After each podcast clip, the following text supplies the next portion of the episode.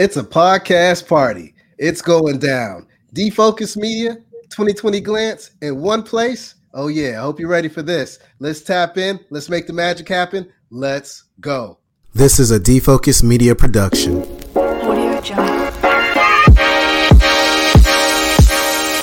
What's up, everyone? It's your favorite optometrist, Dr. Darryl Glover. And I'm Dr. Jennifer Lyerly, resident optometry nerd. And welcome to Defocus Media, optometry's number one podcast, where we discuss the hottest topics, latest technology, eyewear, practice management, and more. So sit back, relax, and defocus.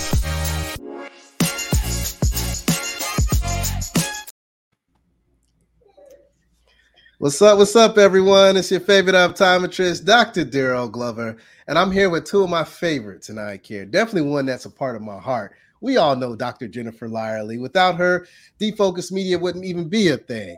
Dr. Jennifer Lyerly is a rock star optometrist, as you know, game changer, and just anything that you could think of, she has the answer to. But then also, we got our third counterpart, right, Jen? We got Dr. Jackie from 2020 Glance out here representing, doing a damn thing, always keeping us up to date when it comes to the latest and greatest and trends and news and stuff as well. How are you ladies doing this evening? Doing great. And you know, Darryl, if someone really knows everything, it's always Jackie. It's a lot of pressure. Sometimes I feel like this is too much pressure. Like I don't know or retain everything that I read, but yeah. But you're the reason I know what I know because I'm reading your. Hi guys, it's so nice to hang with you guys. I know this is an annual tradition. It's kind of like, you know, you go through the holidays and then we know that Darryl, Jen, and Jackie are going to podcast together and catch up on the year and have a really good time talking about optometry. So we couldn't miss this year because this is what we look forward to most. Yeah, I know. Same. Yeah, I feel like I don't see you guys as often as I feel like I said this last year, actually. I was like, guys, we don't see each other often enough. Oh, but Darryl, I did run into you at a conference. That's right. We did. It was at AOA. And we saw each other at the AOA meeting. That just was it was like 6 months ago now or something. Well, you know. At a burger joint out of all places. It wasn't even a conference. It was a burger joint. Yeah. That is really random. Oh, my God. Yeah, well, I'm excited to do this. I love doing a good recap on what, you know, happened in 2023 and catching up on what's going to hopefully come in 2024. So I'm excited to do this. Well, let's first catch up with you. So tell us what's going on in the life of Dr. Jackie Garlich. Oh, so life is good. It's busy. This year has started off very busy, just as busy as December for some reason. January's, I don't know if you guys are feeling that in your clinics, but it's been very busy, which is great. Yeah, so I have a practice in Boston that is growing every year, which is great. And you know, my goal is always to just see only dry eye patients. That is where I get the most enjoyment. So that is my goal someday, is to just be only seeing dry eye patients. I still do, a decent amount of primary care, but the dry eye practice, you know, specialty practice part of it is growing. So that's exciting and fun. And yeah, it's all good. It's all good. And you are podcasting as well. I just listened to your recent podcast episode with your new co-host, Dr. Jessalyn Quinn. Yes. Where can people check out your podcast? Yeah, so you can view the podcast. It's called To the Point Podcast, and this is talking about everything ocular surface disease related. So if you're into retina, you will not find this podcast enjoyable. But if you're into dry eye, take a listen. It's Jessalyn Quinn, who I'm sure many of you already know, and I do the podcast together. And we do it. It's on BMC, so you can find it on iTunes. The podcast is To the Point, and the idea is that we try to get to the point. Like I'm all about short.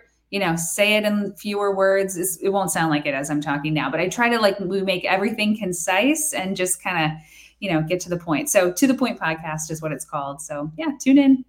Well, you're getting a lot of love from the audience. Everyone's saying they love it. We got some first-time listeners. You know, shout out to everyone that's representing. I see one of our other podcasters out there, Dr. Nadia with the Depth Perception.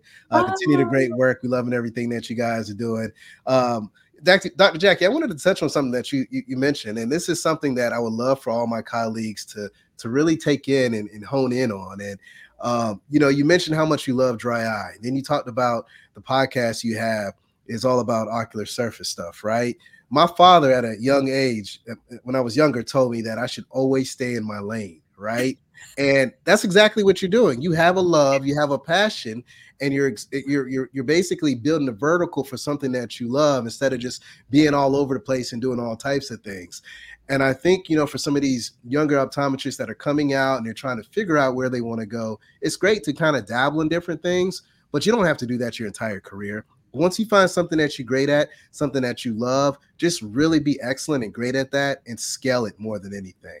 Yeah, that's totally true. I honestly was not into ocular surface disease that much until about 2018. But prior to that, I mean, I did a residency in ocular disease. Like, I was all about the back of the eye. I thought this was so cool. And now I'm just like, give me like some anterior seg thing. I prefer that.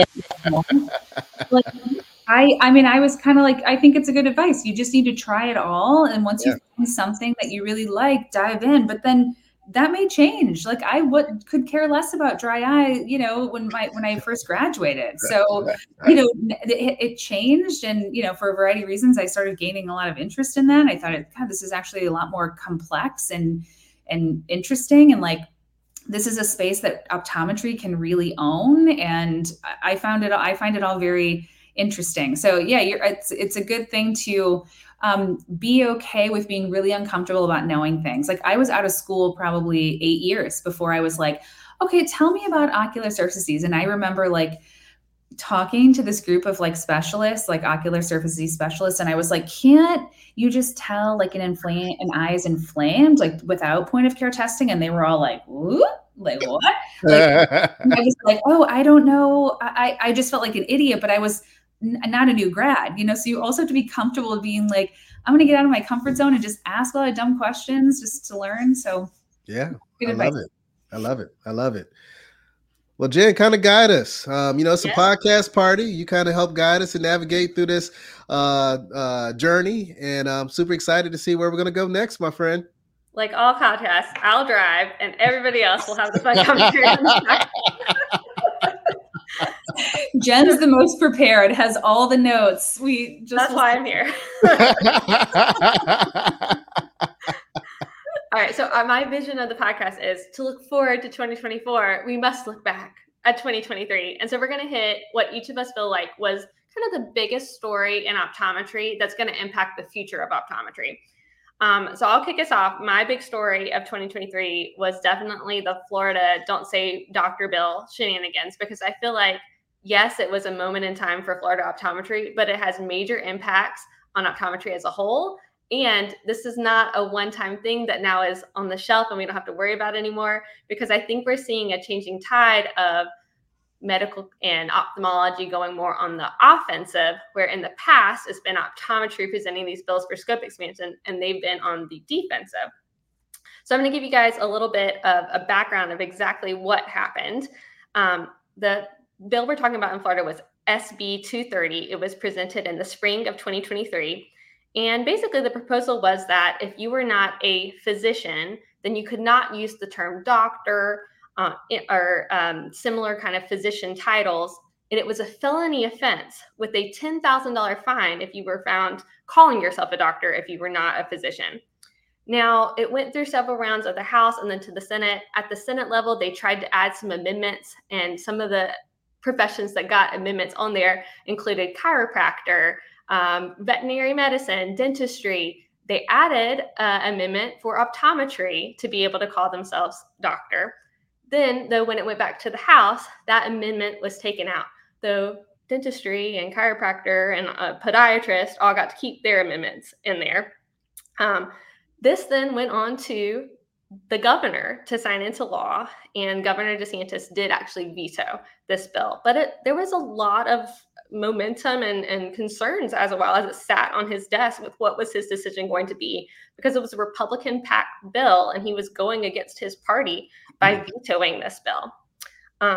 So in optometry, Florida has an optometry school, as we all know, graduating doctors of optometry. It would have created a major issue. And I think some of these things was why Governor DeSantis did veto this legislation. But Florida was just one of the states that had these Don't Say Doctor bills in play. There were 10 states several states that had these legislations involved, including Connecticut, California, Massachusetts, where you were at, Dr. Garlich, North Carolina, where we are at, Darryl, in Wisconsin, Texas. So multiple states had similar legislation that right now are all in committee or being tabled, nothing that's coming up for a vote. But these are things actively kind of trying to happen in the background. And I think the takeaway here is we can try to educate what optometry does to the public, but at the end of the day, it's not the public who makes our laws. It's those 100 people sitting in the chairs of the House or the Senate at your state level. And all it takes is a majority of people in that room to make a decision. So that's why it is so important to get involved in legislation and your state chapters of optometric societies, because you've got to talk to those very few number of people and make sure they're not getting a one-sided conversation. Yeah, 100%, Jen. And, you know, I love that you brought this up, and I love that this was your favorite of the year, right? Because, you know, teamwork makes the dream work, right? As optometrists, we have to work together. It doesn't matter what mode of practice. It doesn't matter who you work for. It doesn't matter what state you're in. You know, like all of this could be taken away from us tomorrow. So it's up to us to fight for our rights. It's up to us to partner with the AOA, our state societies, support them with money, support them with time, support them with calls. But most importantly, being leaders inside your exam lane with your patients. But most importantly, being leaders outside of the exam lane with your legislators, right? We got to get in positions where when things are popping up, whether it's the mayor, the governor, a senator, a House of Representative, they contact us first about anything healthcare related, because we are very qualified to know the entire body. So why not give a real answer, a real solution, and make things better, right? It's all in our hands. We dictate our future, but we got to step our game up as optometrists. And I think with this Florida deal, it really brought us together, because it was doctors from all kinds of states calling down to Florida, right? I mean, talk about that teamwork. That was impressive in my eyes. Yeah, I agree. I think this also is like, you know, I think sometimes there are these walls and like optometry becomes kind of siloed and we're supporting each other, but really we need to be like, really working and co-managing with other providers and like being out there in that way, so that the impression that another provider in a different specialty has of optometry is positive. And so I think there's also, you know, trying to develop relationships with your local ophthalmologist, your rheumatologist, so people really understand what optometry is doing. I think there is still, you know, I totally think this, in where I am in Boston, is that there's a misunderstanding of what optometry actually can do. So I think that's also kind of rally your colleagues, you know, make good referrals, like establish good relationships with your people, and, you know, build a good networks that knows what you're capable of doing and how you can help, you know, and co-manage patients together. Yeah. They're saying that they think they had received about 14 to 15,000 calls. Wow. This is from one of our online viewers here. I mean, that's a lot of calls, right? Can you imagine your phone ringing that amount of times, Jack? Don't know about that one. That's a lot of calls, though. Yeah. Well, and there, you know, as we are looking forward at this, there's a lot of stuff about scope of practice still kind of forthcoming, right? Now, 10 states right now have the ability to perform laser surgery for the eye, including SLT and YAG, for example. Many more have legislation that they're planning to launch or have been launched and are in kind of discussion now at the state legislature level. But we're facing some major shortages across medical care in the near future. Y'all probably saw the study about how they're expecting a 12% decline in the available ophthalmologists to serve United States citizens over the next 10 years. So more ophthalmologists are retiring than are graduating. So we're facing some major issues when we look at patients needing some of these surgeries. And if there are surgical procedures that optometry can help take the load off of, that's going to be much better for our patients in the long run if they're not having 6-month, 12-month wait times for a YAG procedure, for example. Yeah. And for those that want to learn more about what the future of eye care looks like for optometry and ophthalmology, Defocus Media did an incredible podcast with Dr. Richard Edlow, and he went through all the numbers. and he took it from top to bottom, inside and out. So make sure you tap into that podcast. Go to defocusmediagroup.com and check it out, or go to our YouTube page as well and get up to date, because you need to know that information. So when you're having this conversation with those legislators, with your patients, you know what type of conversation to have. Jackie, what was your big story of 2023? So this is a little bit lighter than what we have just been talking about. We don't like light. We need heavy. I'm going to segue us into a better, really positive story, okay? Or for me, I feel like this is a good one.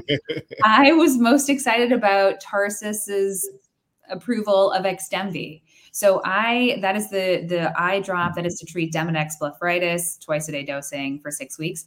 I have prescribed that a lot, and I remain very happy with the results of that. So, I mean, Demodex, for any dry eye person, has, you know, anyone that treats dry eye sees Demodex, and it, for me, I felt has been very difficult to actually rid someone of Demodex, even with in-office treatments or IPL or tea tree oil wipes at home. So for me, having this and just it actually works like the clinical trials say that it works has been really wonderful. So that was my like big exciting thing for this year that I've just been happy to offer patients now.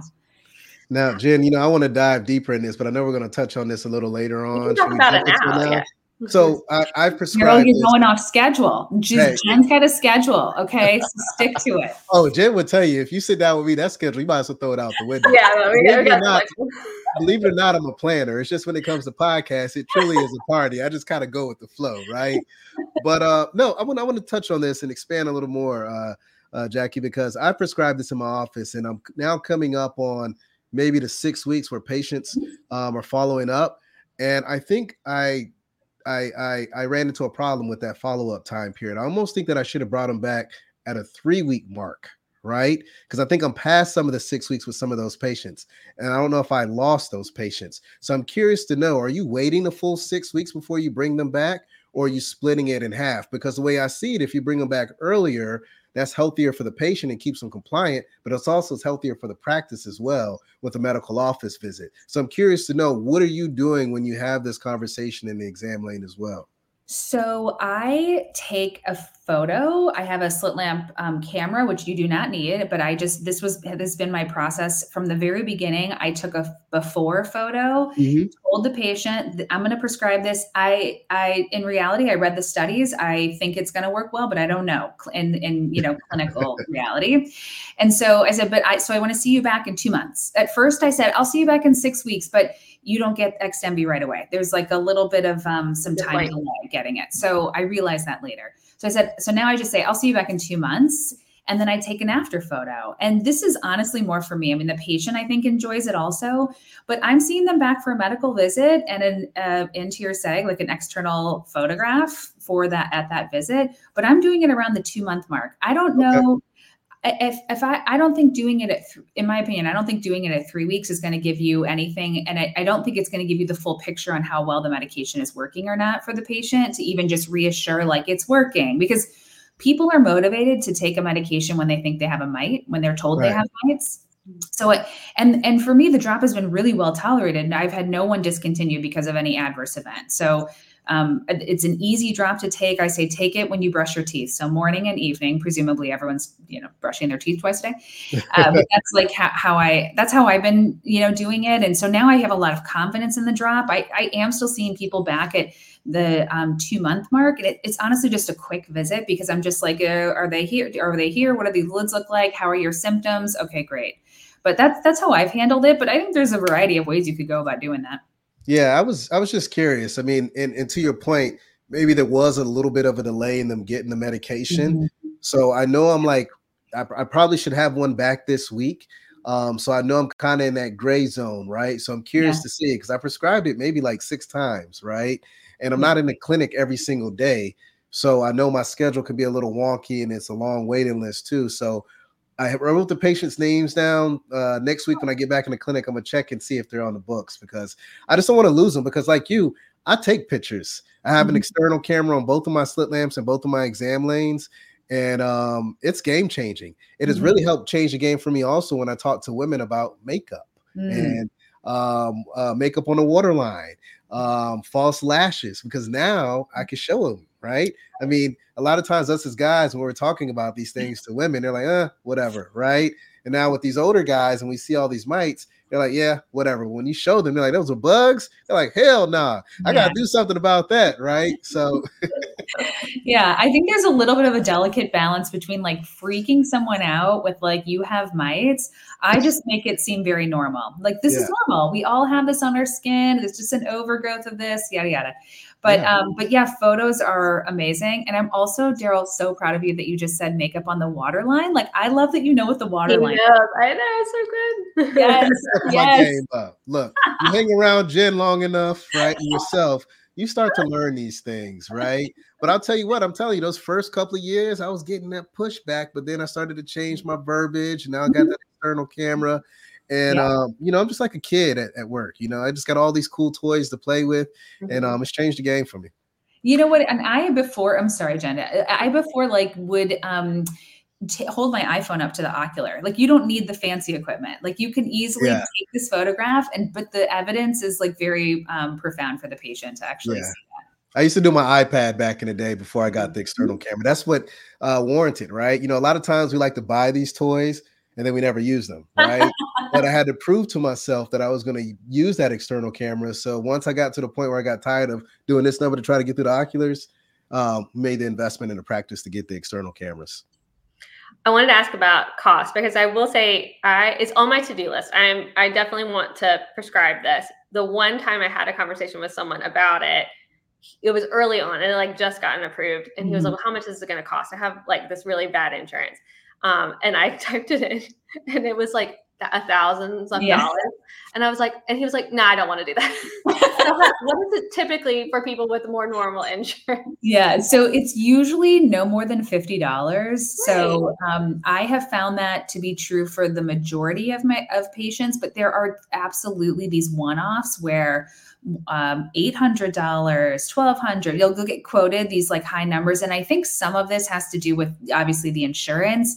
But there's also a few specialty pharmacies that has also flip-flopped a little bit on which was the best one. Blink was like overrun, I think, with MIEBO plus XDEMVY handling all these scripts. So there was a big backlog in using Blink. I used that at first, and now I'm doing the CVS specialty pharmacy that they'll give you a little handout on what pharmacies to use. But now that's the thing I will say, Jackie, that handout was a game changer.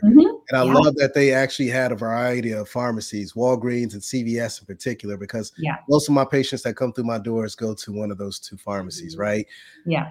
Isn't it weird the dynamic between people and their pharmacy, even though their pharmacy raises hell with them about giving them drugs, but they're so loyal to their pharmacies? I just don't understand that dynamic or concept. My people are not loyal. Like, all of my people hate pharmacies, like hate the pharmacy. I don't know. The North Carolina thing. I mean, Jen, people, if I tell them we're going to use a mail order pharmacy, they're like, ugh. Yeah. They really hate it. Yeah. Wow. Yeah. I'm usually like, don't worry, they're going to ship it to you for free. And then somebody's like, oh, okay, great. That's how that. You would think that would be it's just like pulling their teeth. They're like, I don't want them to text me. I don't want them. And I'm like, oh, wow. Yeah. We're a little different in North Carolina, but I love all my North Carolinians, right? Darryl, what's your big 2023 story? Are you ready for this? Hold on. Let me switch over so I can tell you what my big story. So we were just talking about technology, cameras. So check these bad boys out. Wow. These are the Ray-Ban Meta smart glasses. To me, this is the highlight of the year. Oh. These glasses have changed the game. They had Generation 1 out the year prior, earlier this year, but they have taken it to the next level. Let me just run down a couple things here. Number one, they have 150 different frame and lens combinations. They have a 12 megapixel camera. What is this? 180. Let me take a step back here. All right, so let's take it from the beginning here.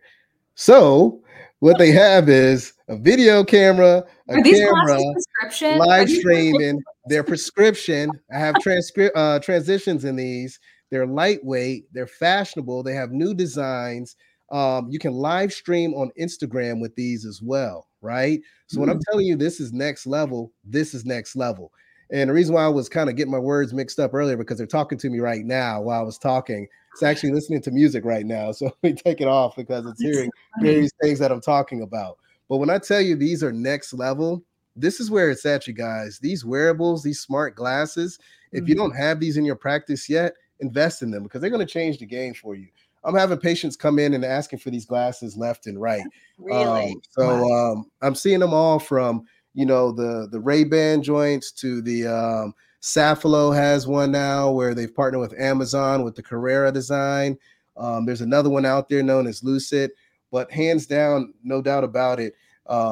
Essilor has done a fantastic job, Essilor Exotica, with this pair of glasses. Again, 1080p when it comes to video. I mean, the quality of the video is just priceless. I mean, you can't get any better than that. And then again, a 12 megapixel camera. It's just precise. It's clear. It's acute. It's damn near better than your phone. And it's just a click of a button or speaking to it, saying, "Hey, Meta, do this, that, and the third," and it makes the magic happen. So for me, that was the biggest deal right there. And I'm telling y'all, mark my word. I'm glad we're doing this on video. 2-3 years from now, everybody's going to be wearing these. Watch. Okay, I have some follow-up questions to this. Follow up. Let's go. Number one, how much does this cost, this frame? So that's a great question. I want to say around $250 something. I want to say $299 possibly. Oh. Unsure because, you know. That's better than I thought. I'm your favorite optometrist. So, you know, I get things a little differently, right? So what else you got? Did this come out this year? Because I swear that this was your favorite thing last year. All right. We talked about this before. Last year, we all fell off our chair when he said Ray-Ban Stories was his favorite thing. That was generation one. This is generation two. This is the new version. Got it. This is the new version. And they are $299. I'm looking at the website right now. So $299. You got it. I'm glad that there have been, obviously, like the live stream to Instagram, that's a big improvement. I'm not going to lie. Like when we sold our one pair of Facebook stories last year, the whole office cheered.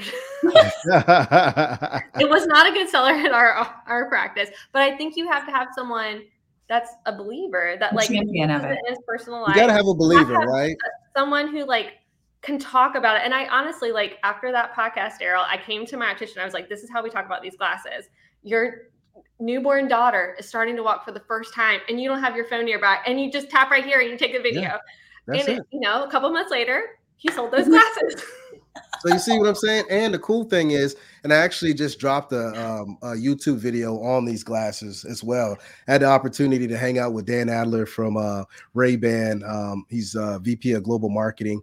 And, you know, he was, they heard that, right, Jim? Because they now have a lot of support, whether it's contacting someone or support items for your practice as well. So they really listened to all the gaps and they found solutions for these gaps. But again, I think this is going to be a game changer for us. If they come out with Generation 3 next year, y'all going to hear me say the same thing. I just love these glasses. I think they're, I mean, it bothers my wife, right? Because I can record her and harass her. You know what I'm saying? But again, game changer. And a cool thing that I like that they really changed the case. Look at the size of this case. It was huge before, because it had to have a charger in there. Yeah, and this is the charger. It charges, right? This technology is getting better and better. Look at that. Oh yeah, like that's what I'm saying. Like the game has changed. I saw Essilor Exotica has a kind of a wearable, but they're doing a prototype where there is a hearing aid. Oh yeah, in the temple. Yep. Which is, I mean, incredible. I think it's called Nuance or something like that. Really, really big. So I do think that wearables is going to be a big part of our future. And we all know as America continues to age, having hearing aids that are less cumbersome, that can be fit and prescribed without an audiologist as a specialist, like that's just built into your glasses that you're getting anyway. I mean, there's a lot of potential upside to wearable technology that we're just beginning to explore, especially if it can be lighter weight, less bulky, that sort of stuff. Yeah. And fashion forward. I mean, that's the key, right? I think with all these earlier smart glasses, whether it was Google, whether it was Amazon, whether it's first generation Essilor Exotica, like the frame just wasn't where it needed to be, right? But now this frame looks exactly like your traditional Wayfair or whatever other design, and now they have even cooler designs that are out there. I mean, that's what it's all about. People want to be able to see and function, but look good as well, but also be able to have access to their technology. So I'm going to paint just one last picture, and then I'm going to leave it alone so we can keep going, because I'll keep going if you let me, Jen, right? But just imagine this. You know, you're going to the mall, right? You have these glasses on, right? You need to look up something. All you got to do is just say, hey, Meta, and it looks up whatever you need to.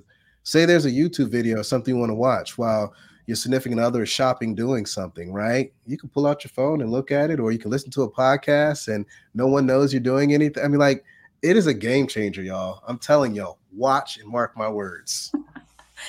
I can't wait for this podcast next year. And just what is going to happen. I can't wait. Awesome. All right, Jen, I'm going to start talking about that. What's up next? What do you got for us? All right, we're going to do a game we played last year that is poorly named, but I couldn't come up with a better name again this time. I call it Flip or Flop. And so we're going to talk about some of the medication approvals this year that came to market and whether we feel like they have been successful or they have flopped. I think XDEMVY we already covered really well, and clearly that has been a win for you guys that have tried it. It is on my to-do list to try, and the only thing that I'll add that we didn't mention was most of my patients, I feel like I've been talking about lid cleansers for so long, I don't see a lot of collarettes, but they do have chronic redness, they have rosacea, yada, yada. And Dr. Perryman was talking about, she's like, if you have a rosacea type patient and you see even one collarette, just one, that's an XDEMVY patient. So I don't think of these as like the totally like all of the pictures online. Think of your one or two collarettes person that always has chronic irritation and that you haven't gotten on anything else. That's probably the Demodex why you haven't got them under control. Mm-hmm. Love it. Totally agree. Nice.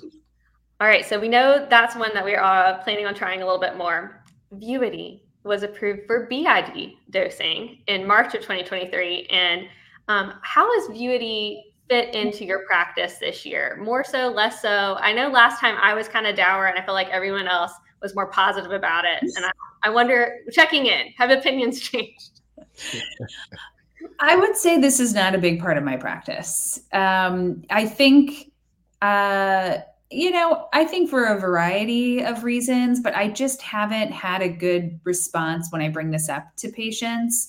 And it just hasn't. But, we have there's also another presbyopia drop that's approved too. So we have Qlosi, which is, 0.4%. So it's less strong pilo, and it's also preservative free. So I don't know if I'm going to change. I will absolutely, sort of try this out, but just to always try out all the new things. But I would say it's just not a huge part of my practice at this moment. What about you guys? Yeah. So, I know there's going to be another drop too by Lens Therapeutics. I don't think it's the same company that you're referring to, but they're using a different approach. Same, I think, somewhat mechanism, but it's a little different from, the previous ones, but for me, I leveraged it the first year it came out. Over this last year, not as much. It's just you get into your zones, right? And that just wasn't my zone for this year. But I want to give a shout out to Allergan because they make a hell of a drop, right? When it comes to just drops in general, they always get it down. And I just look at this drop as another tool in your tool belt, depending on the patient base that you serve and what the patients need. So it's an opportunity for folks that are out there. You just got to make sure you have the right patient to align with that drop of choice more than anything. But this year, not as much as I have previously.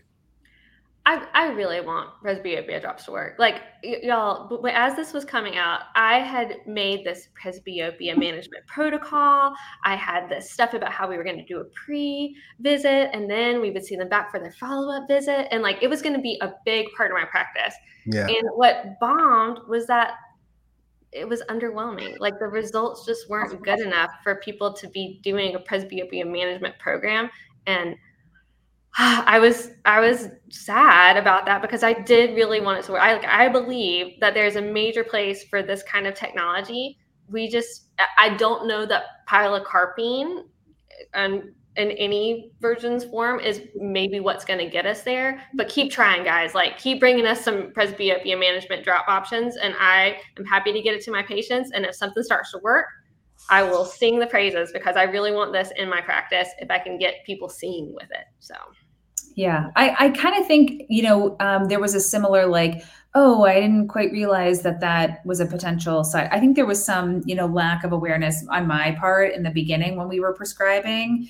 And then I think, you know, the offering, but not having a resounding like wow factor just became a little fatiguing. And then I just kind of, like Darryl, like I wasn't in that zone, you know, I just kind of forgot about it. And, you know, moving to a BID dosing is like, okay.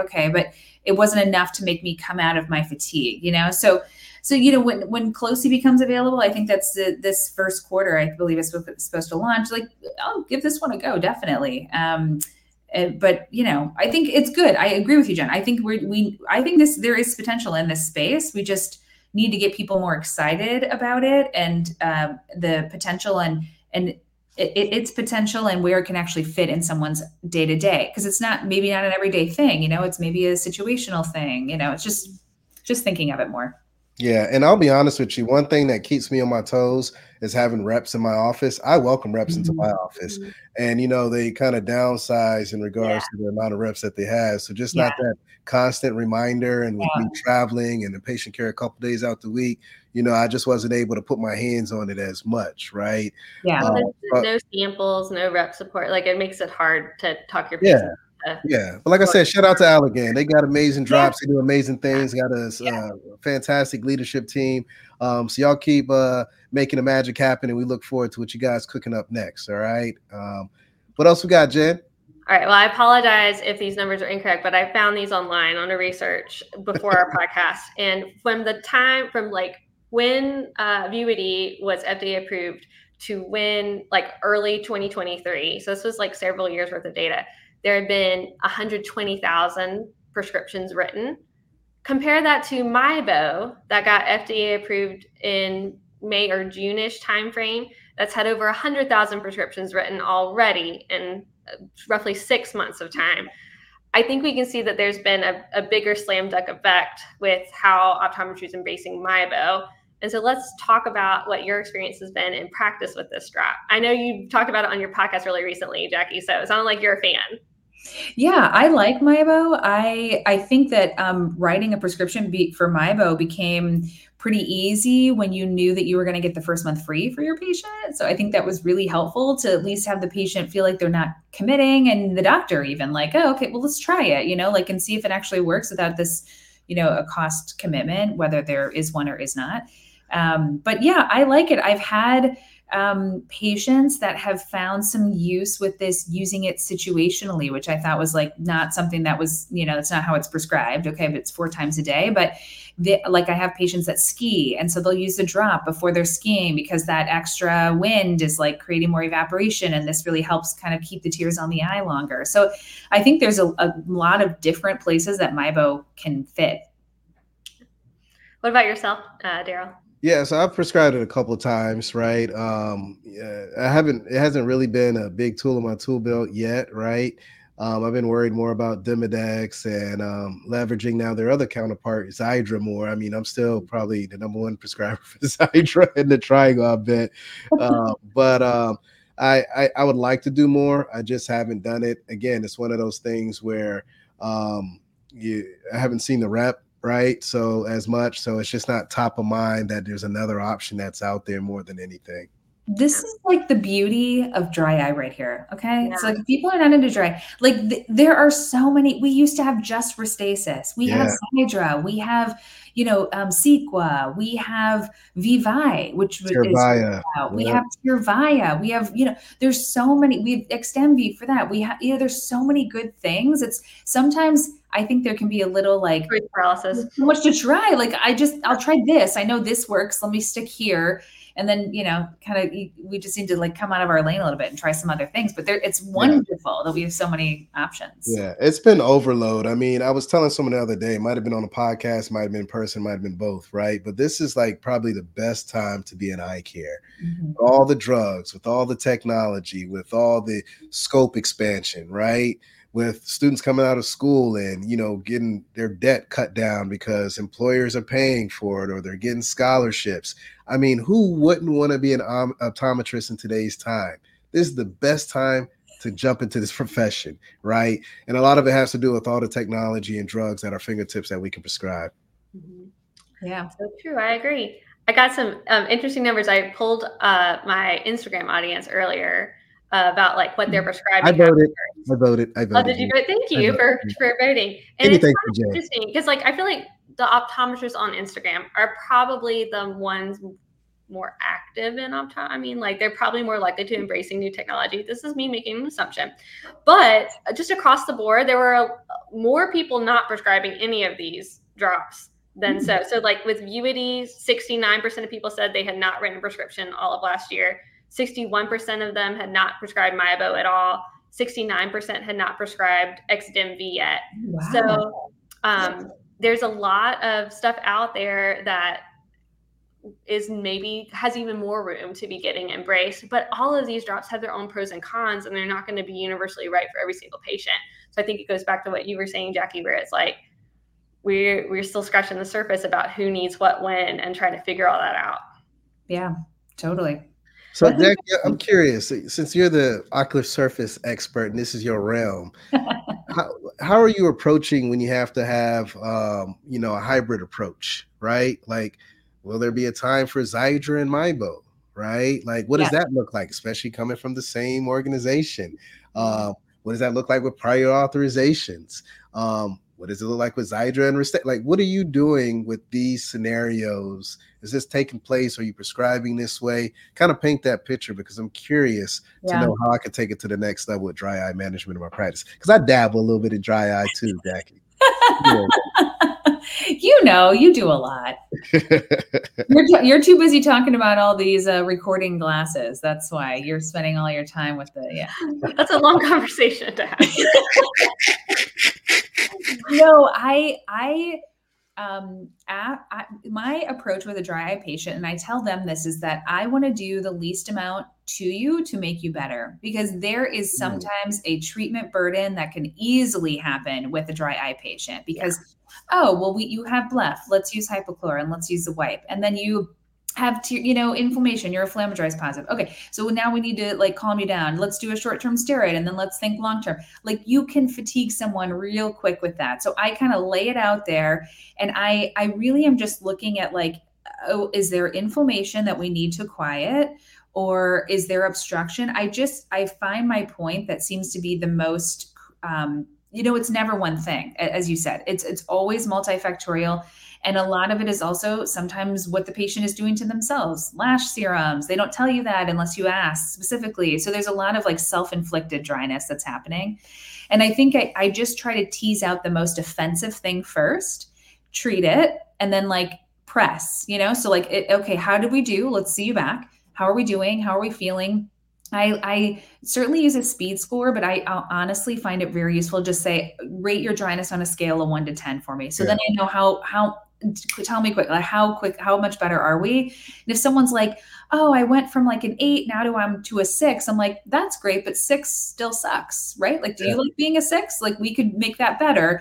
And then the patient's more on board too. And I think them feeling like one, that there's hope. Like I'll give you an example. I had a patient today who saw another doctor in a hospital setting, and this patient has ocular rosacea. And I had seen her previously for this as well. And she was told that there's nothing to do for ocular rosacea. She just has to deal. And I was like, so this woman calls, she's calling because she wants tear care and or IPL. It was a long conversation, but she's calling to be like, I just want to do something. I'm miserable. And I get that I just have to live with this. And I'm just like, you do not. Like, so it's also listening. What is the patient's symptom? And just trying to tackle that, because I don't know if you guys find that, but it is very easy to say, oh, well, I can make you better, like easily. You just have to do 10 things. And the patient's like, oh my God, like I can't. So it's a balance of like, it's also a conversation with the patient. How do you feel about this? Like, tell me honestly, you think you're going to do that? If not, that's fine. We'll go to the next step. You think you'll do at-home therapies, warm compresses? No, fine. Let's do a tear care in the office and just take that off your plate, Yeah, so that's how I handle it. I love the partnership aspect, right? When you start to incorporate the patient into the treatment, into the management, they take more ownership. Mm-hmm. And I do something similar. I always ask my patients or have that conversation and include them, like, hey, this is what we can do. Or they may be like, hey, Dr. Glover, I'm not going downstairs to warm up this Bruder's mask. I'm in my bed at that time at night. What else is available? So then maybe I might pivot to Evertears, right? Something they can put on their eyes without having to go down and warm up at night, right? So it's like, how can you partner with that patient to give them the right solution to increase or make the quality of life better? But I think you touched on one word that was very heavy, and I hope everyone caught it, and that's the listen. Mm-hmm. As healthcare professionals, as optometrists, we have to listen to our patients. We can't just go in there with the approach that you have dry eye and we're going to give you whatever drug and keep it moving. You got to listen, you got to follow, and you got to continue to execute, but make sure you keep them a part of the situation as well. So great gems, Jackie. I really appreciate that.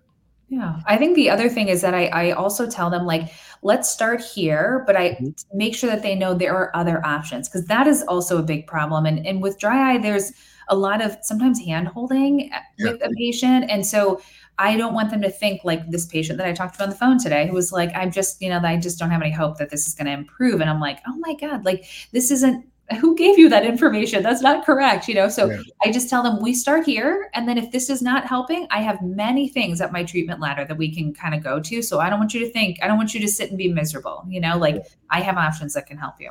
And you know what else that I've started doing as well is asking them, what have they done? Right. They'll tell me the name of the drug or the drop. Right. But then I also take it a step further. How long did you do this treatment with this drop or drug? Right. Because a lot of times someone say, I tried it and it didn't work. And they only gave it like a week of trying it out. Right. And I'm like, no, this takes time. Right. So it's like, you got to dig a little deeper to make sure you get the full story and listen to the full story in order to find the best solution for that patient as well. Mm-hmm.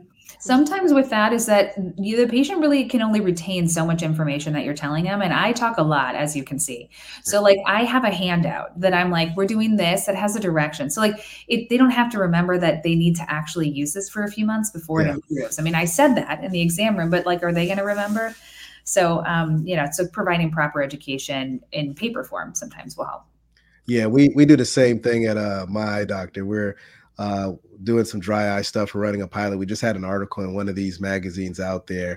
We're doing inflammatory dry. We're using drops. We're doing masks.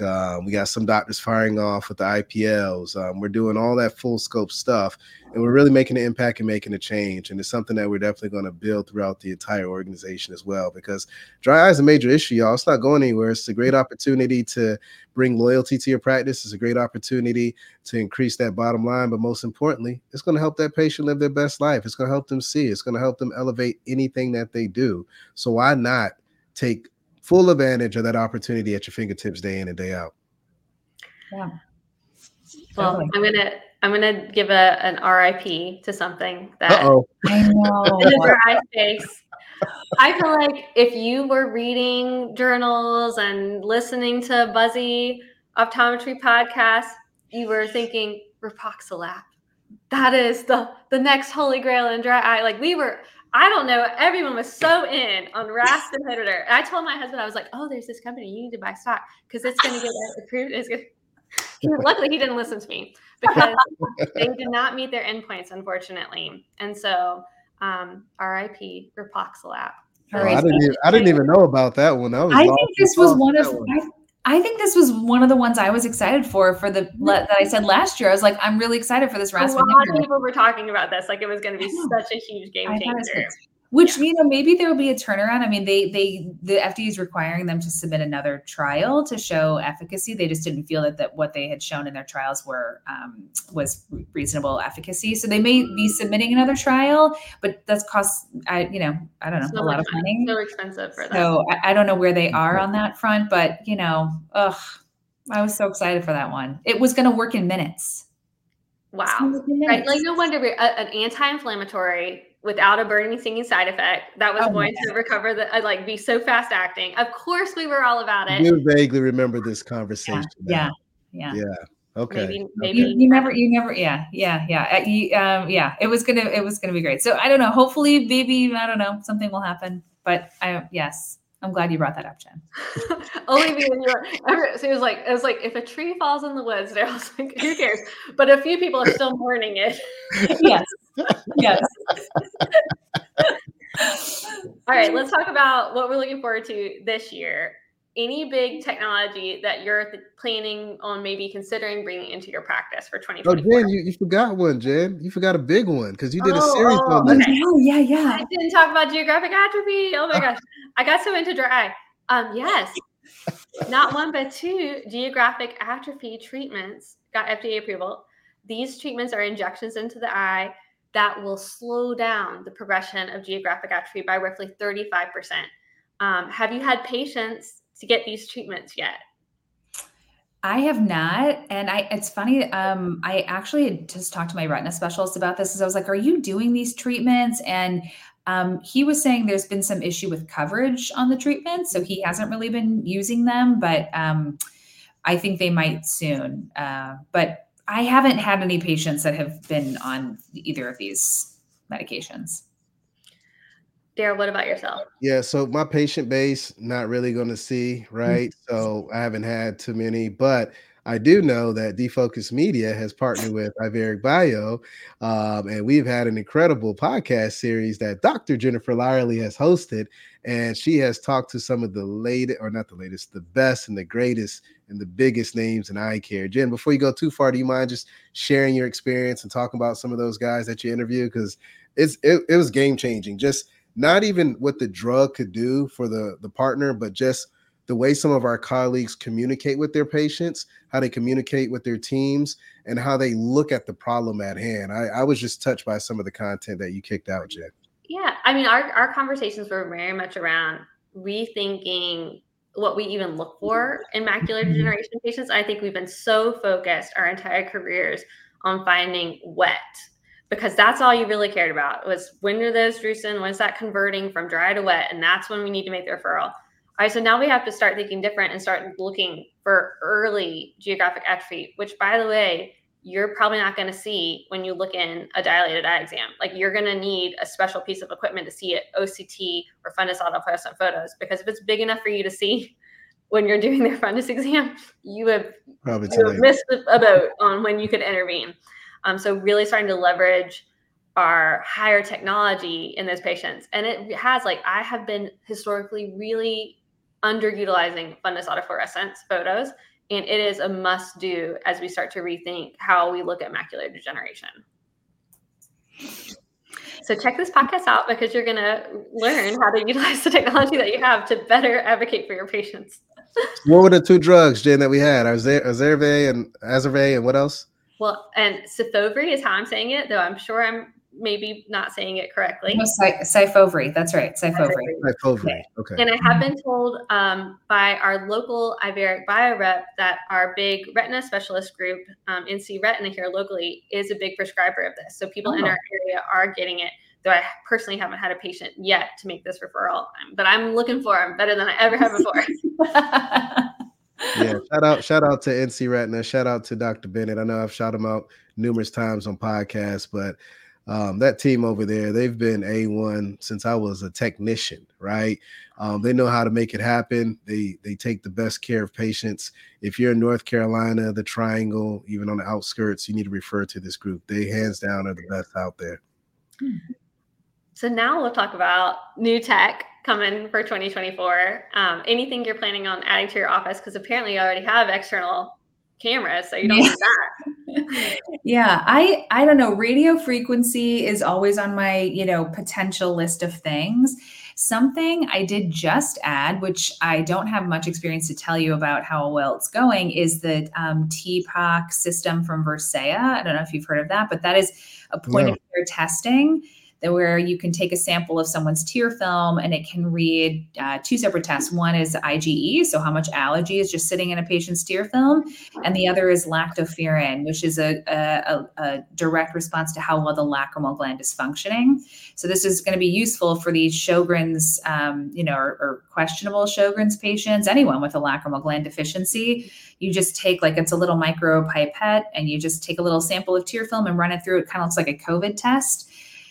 So I just finished the training for that, and we're just finishing up all of the pre-testing on, making sure the machine's accurate. So that's something I just added, which, I'm kind of excited to use on a patient and see how that might be changing what I'm doing. And also, is this a good opportunity for me to talk to rheumatologist and tell them about this particular device and that we have this in the office.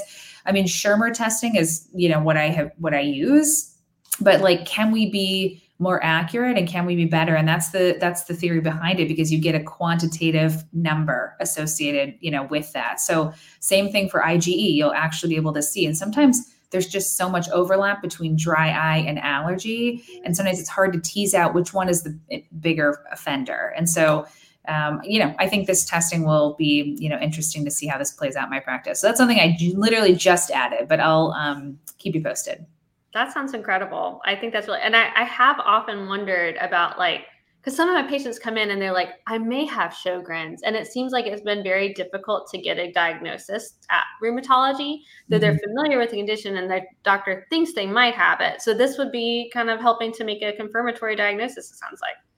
Yeah. I mean, it's not the standard of care, obviously. I mean, anytime we're talking about that, it's Schirmer testing and then a biopsy, but I think it will help. And I think this is the way it needs to go, right? With can we be better and more specific on how we diagnose our dry eye patients and then therefore provide a better treatment for them based on what we're, finding. And the same within inflammatory too, is another point of care testing, but what will be useful is another one that has a quantitative measurement. How inflamed are we? Just instead of the lines of, positive, medium positive, whatever. But I think all of this is really more tailored medicine and tailored diagnostics, which can then just help us better treat our patients. So that's a new one. It's nice. It's dope. I like it. She always got something cutting edge, right? Yeah. This is ocular surface. We're considering radio frequency too. We have IPL, and it's kind of a nice adjunctive, but it's just for me, kind of one of the things that I always think about is how much more conversation are we going to have in the world of cosmetics? I know radio frequency has some additive value as a dry eye treatment as well, but it can feel like it's starting to get bogged down. So I feel until we get really good about talking about IPL and tear care, maybe adding a third thing to that might feel it's just going to muddy the waters a little bit until we can help our patients differentiate between those two really well. But it's on the radar as something we're considering. Yeah, same. The other thing I really need is a way of measuring axial length again, because my IOL master broke. Oh, that's so good. I'm sorry for that. And it is a nice tab, especially because I really hope, I have no inside information, and I'm probably wrong, but 2024, could it be the year that the myopia controlled glasses finally get here? I really want the myopia controlled glasses. I will be done with atropine. I won't even think about prescribing atropine. I will just, I can't wait. I really love them. I mean, honestly, I think whenever those glasses come out, it's going to change the game for eye care just in general, right? Because everyone wants to make the money off of their glasses and their lenses, right? And they feel more comfortable than, doing ortho-K, atropine. And even some doctors are still afraid to do MiSight, which I don't understand. It's just fitting any other contact lens out there, right? Yeah. But when you talk about glasses, you're talking their language, right? So it just makes life a lot easier, and it's easier to communicate with patients as well, right? So I'm with you, Jen. I can't wait for the lens to drop. Yeah, I kind of thought it would already be here. I don't see a lot of peds patients, so this isn't really something that I'm oh my God, I can't wait. But it is going to be great. What a great option for glasses are relatable to a patient. Atropine requires talking. Ortho care requires like patient mom and dad buy-in on what we're actually doing to the child. So, glasses are so easy, like, oh, let's do that, Yeah. I'm hopeful. Obviously, there's a lot of data from a lot of other countries, and I'm sure it's just awaiting a FDA approval, which always takes time. Mm-hmm. I do believe Essilor Luxottica feels like it must be soon because they're putting a lot of money into educating doctors about the condition and about what's coming in. So I don't think they would have been investing in that so much if they didn't feel like it was sooner rather than later. So hopefully this is the year. The other thing that's really on my radar, and this is kind of circling back to the first thing we talked about, is, and I thought this was going to be here already too, and I'm surprised we're getting into 2024 and this hasn't happened yet, but the Veterans Affairs National Standards of Practice, it's still not finalized. This was a big thing we talked about that was coming out theoretically in 2023. In September of 2023, there was a hearing at the House of Representatives where people had a chance to address concerns about what was going to happen. So obviously, in increasing the standard of care that a nurse practitioner or an optometrist or another provider can do at the VA hospital will concern the medical community, and they're going to have some pushback about this. But a global standard of care that's not varying state to state obviously is very advantageous to the VA to simplify things and increase access of care. So it's going to be interesting where everything shakes out. And I feel like depending on which way the VA goes, it will greatly steer the path of what happens on state scope expansion measurements. This is great. You got to read this one. This is great. I don't know. Can people see this one? Yeah, they can see it if they're watching it live. So Jen, thanks for that feedback and that information, but we just got a message here from last name is Kusney. As a myopia management enthusiast, myself from Australia, shout out to Australia. What time is it out there, my friend? The myopia control glasses have made a game changer in the industry. Parents are willing to try it a go for their kids, and also more affordable price point as well. Mm-hmm. So again, it's that's what parents know, right? When you're talking about younger kids, right? You tell a kid I had a kid in today, we were talking about my sight, and they were young. They were like 7 years old. And they're like, you talking about contacts? I don't know about contacts for my child. You talking about drops? I don't know about drops, right? Mm-hmm. And they're like, no. But they're like, this is a concern. So maybe we could try it out, but they're kind of lost in the sauce, right? But when you have glasses, something that they know, that they see, that they can, physically see on their kid, it changes the game. It just makes it easier. I'm so thrilled that it's been successful for you in Australia. Yeah, that is great. Good feedback. Yeah, thanks for tuning in, too. We really appreciate it. And make sure you go to iTunes or whatever platform and give us 5 stars. We appreciate the love, my friend. Darryl, I love that you're always working it. You're always working the business angle. You know what? We had a podcast on that. We talked about that podcast. You guys know what? Jen talked about that podcast. We got... Hey, you know what, Jackie? I was going back looking through some of the podcasts, and I can't lie. Jen and I have covered damn near every topic in eye care that you can think of. Yes. And when you go back and listen to some of our older podcasts, I'm just kind of like, wow, this was ahead of its time, right? Some of the topics, the way that we were talking about it, seriously, that's true. It's some good stuff. Well, in more there, people are podcasting now, so I guess it was ahead of its time.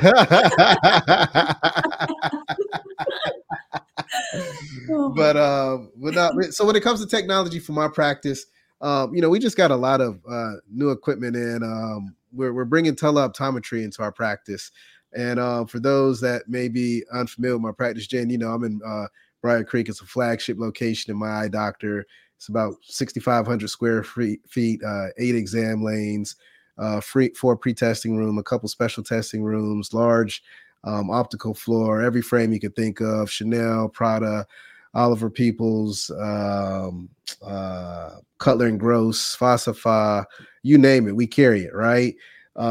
But we all know there's a need for more optometrists, and there's a shortage, right? So, those days where I'm traveling and I can't be there, it'd be great to have that additional resource and to be able to have, what we call video-assisted eye health exams.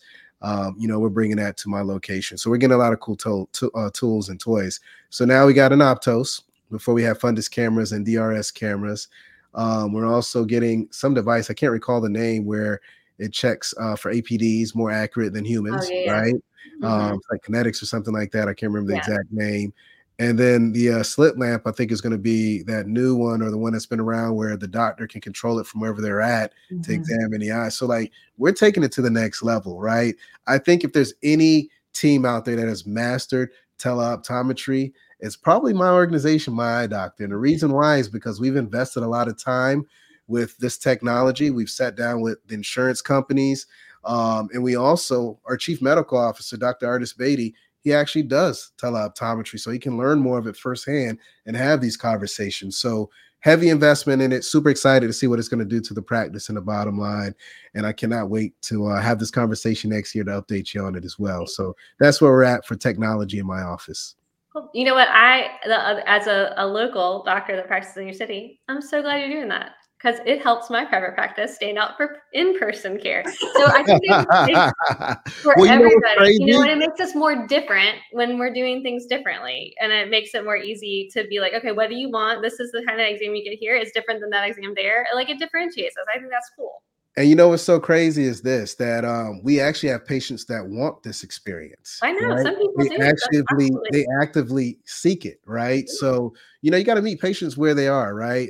The way of healthcare, the way of eye care is no longer the same, right? And it's up to us as optometrists to make sure that we own this technology. We own the narrative of it, right?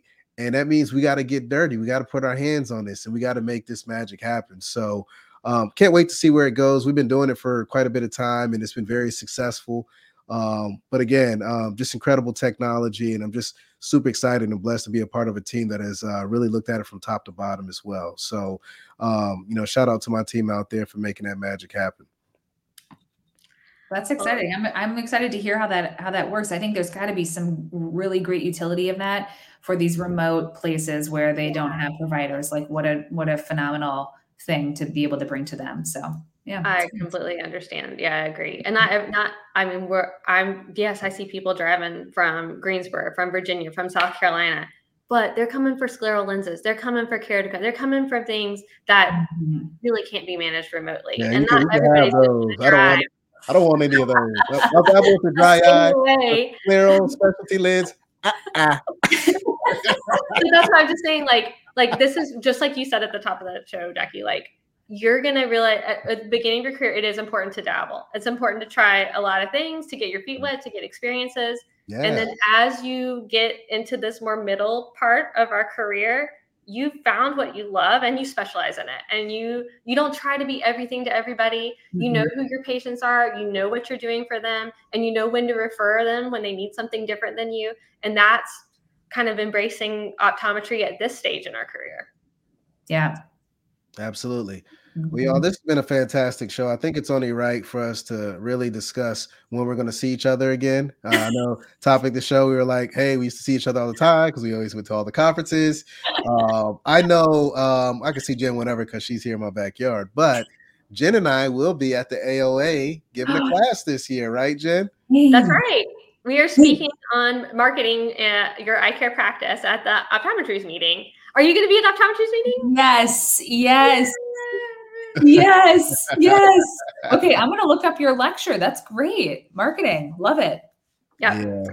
And then any other conferences that y'all are going to be speaking at or doing things at that you want to share with the audience? So I will attend pretty much everything from Vision Expo East. Well, let's take it from the beginning. SECO, Vision Expo East, Academy, AOA, Vision Expo West, and National Optometric Association. So I'll be at all the different conferences. Won't really be speaking at all of them, but I'll be there in attendance helping out with my team more than anything. What about yourself, Dr. Jackie? I'll be speaking at AOA, optometry's meeting, and then I'll be speaking at Academy? Wait, do I know that yet? Wait, we just submitted the lecture. I'm just overly optimistic. I'll be Don't worry, that'll get that abstract. That outline's going to get accepted. There you go. Talk that talk. I love it. But I'll be at Academy too. So those are always my two meetings that I go to. I was going to go to SECO, but it overlaps with my daughter's birthday. So family first all day, every day. Yeah. So I will be, if you guys happen to be at IDOC, I will be there. It's coming up really soon, February, around Valentine's Day timeframe. And come to my lecture about billing and coding for scleral contact lenses.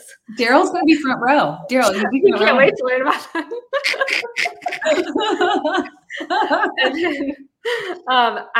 North Carolina Optometry Society, I'm trying to put together a lecture for our June meeting in the spring. So I'm going to see if I can get that done in time, about the boomer generation and caring for their geriatric eye care needs. Mm. Yes. That's cool. Hey. As you can imagine, there will be a focus on geographic atrophy. Right. Well, hey, you got enough knowledge of it, Jen. Now I know. That's how I'm going to put this in lecture form. So pray for me that I can get that lecture written in enough time. And I'll see you guys at AOA.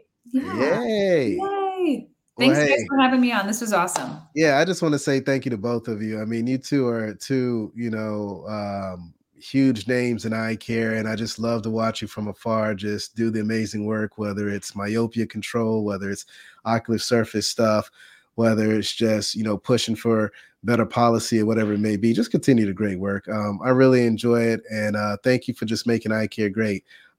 Thank you for everyone that tuned in today. Jen and I don't take it lightly that you tune in and listen to us on a regular cadence, regular basis. We really appreciate it. And we hope that you continue to work together to push this profession forward. And thanks again for coming out to our podcast party. We'll Bye, see you everybody. Next time. Thank you. All right. Peace. All right, colleagues, and it's a wrap. Thank you dearly for hanging out with the Defocus Media team. We hope truly something resonated with you. And if it did, be sure to give us 5 stars. And make sure you follow us on all social media platforms. Facebook, Instagram, Twitter, LinkedIn, you named it. And our handle is at Defocus Media on all platforms. And until next time, be sure to keep it 2020. And we look forward to seeing you on the next episode.